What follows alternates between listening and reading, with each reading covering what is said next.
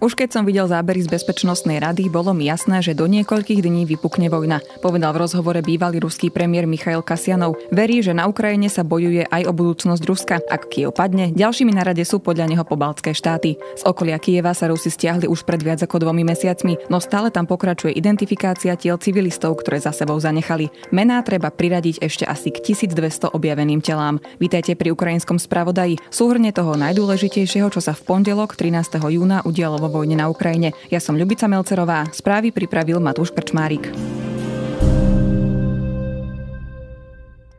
O vývoji vojny zrejme v najbližších mesiacoch rozhodne to, či sa Rusom podarí prekročiť najväčšie ukrajinské rieky, odhaduje v pondelnejšej správe o bojoch britské ministerstvo obrany. Kľúčová 90 km dlhá frontová línia na Donbase leží západne od rieky Siverský Donec a na to, aby sa mohol okupant posunúť ďalej, bude musieť rieku prekročiť. Ukrajinským jednotkám sa pri sťahovaní darilo ničiť mosty, kým Rusi sa doteraz nevedeli skoordinovať natoľko, aby pod obranou paľbou ukrajinskej armády dokázali rieky prekročiť.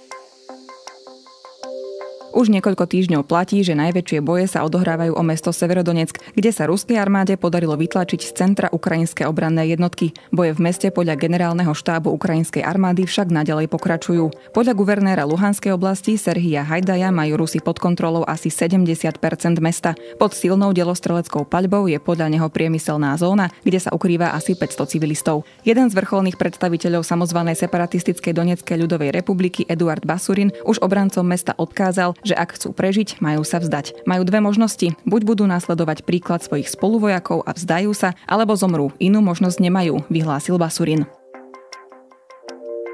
Ruské ministerstvo obrany tvrdí, že na Donbase zničilo množstvo zbraní. Niektoré z nich vraj do krajiny poslali Spojené štáty a Európa. Presne mierené strely vraj zasiahli ciele blízko železničnej stanice v dedine Udačne, kadiaľ prechádzali dodávky pre ukrajinské sily. Toto tvrdenie sa nepodarilo nezávisle potvrdiť. Ukrajinská policia vyšetruje smrť viac ako 12 tisíc ľudí, povedal pre agentúru Interfax šéf ukrajinskej policie Ihor Klimenko. Úrady sa stále snažia identifikovať približne 1200 tiel, vrátane tých, ktoré našli v masových hroboch v okolí Kieva. V Buči, Irpini, Hostomeli či v Boroďanke ležalo množstvo tiel na uliciach, ostroľovači na nich palili stankov či z obrnených vozidiel, a to aj napriek tomu, že na ramenách mali biele pásky, ktoré ich ruskí okupanti nútili nosiť, povedal podľa Guardianu. Približne 3 štvrtiny obetí podľa neho tvoria muži, 2% sú deti a zvyšok ženy. V jednom hrobe v Buči našli až 116 pochovaných ľudí, v iných to bývalo od 5 do 7 tiel. Asi 1200 tiel sme ešte neidentifikovali. Je to dlhý a pracný proces, keďže mnoho tiel je v štádiu rozkladu. Genetická informácia nám pri stotožnení obetí pomáha len pri priamých príbuzných, rodiča s dieťaťom, priznal Klimenko. Na Slovensko vstúpilo z Ukrajiny od začiatku ruskej invázie vyše pol milióna ľudí, vyplýva z údajov ministerstva vnútra. V posledných týždňoch nápor ukrajinských utečencov cez slovensko-ukrajinskú hranicu zoslabol a počty ľudí, ktorí vstupujú na Slovensko z Ukrajiny, sú často porovnateľné alebo nižšie ako pri ceste opačným smerom.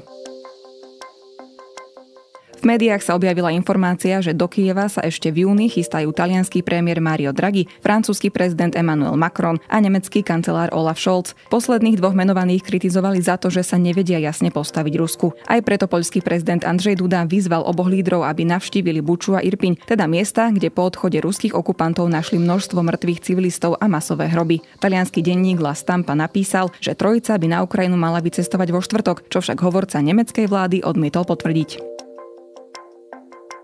Vojna na Ukrajine by mohla trvať až dva roky, tvrdí ruský ex-premiér Michail Kasianov, ktorý bol na čele ruskej vlády v prvých štyroch rokoch prezidentovania Vladimira Putina. Teraz je jeho kritikom a stále verí, že Rusko by sa mohlo vrátiť na cestu demokracie. Ak Ukrajina zlyhá, ďalšie budú na rade pobaltské štáty, povedal. Výsledok vojny podľa neho rozhodne o budúcnosti Ruska. O tom, že Putin naozaj zautočí, sa podľa vlastných slov presvedčil pri záberoch zo zasadnutia Bezpečnostnej rady, ktorá sa konala 3 dní pred inváziou. Vtedy som si uvedomil, že bude vojna uviedol v rozhovore pre AFP. Expremiérovi sa vtedy podľa jeho slov zdalo, že ruský prezident nepremýšľa náležite a neuvedomuje si, čo sa deje. Nie zo zdravotného hľadiska, ale z politického. Povedal Kasianov a dodal, že doteraz poznal iného Putina. Na dnes je to z ukrajinského spravodaja všetko. Počujeme sa opäť zajtra.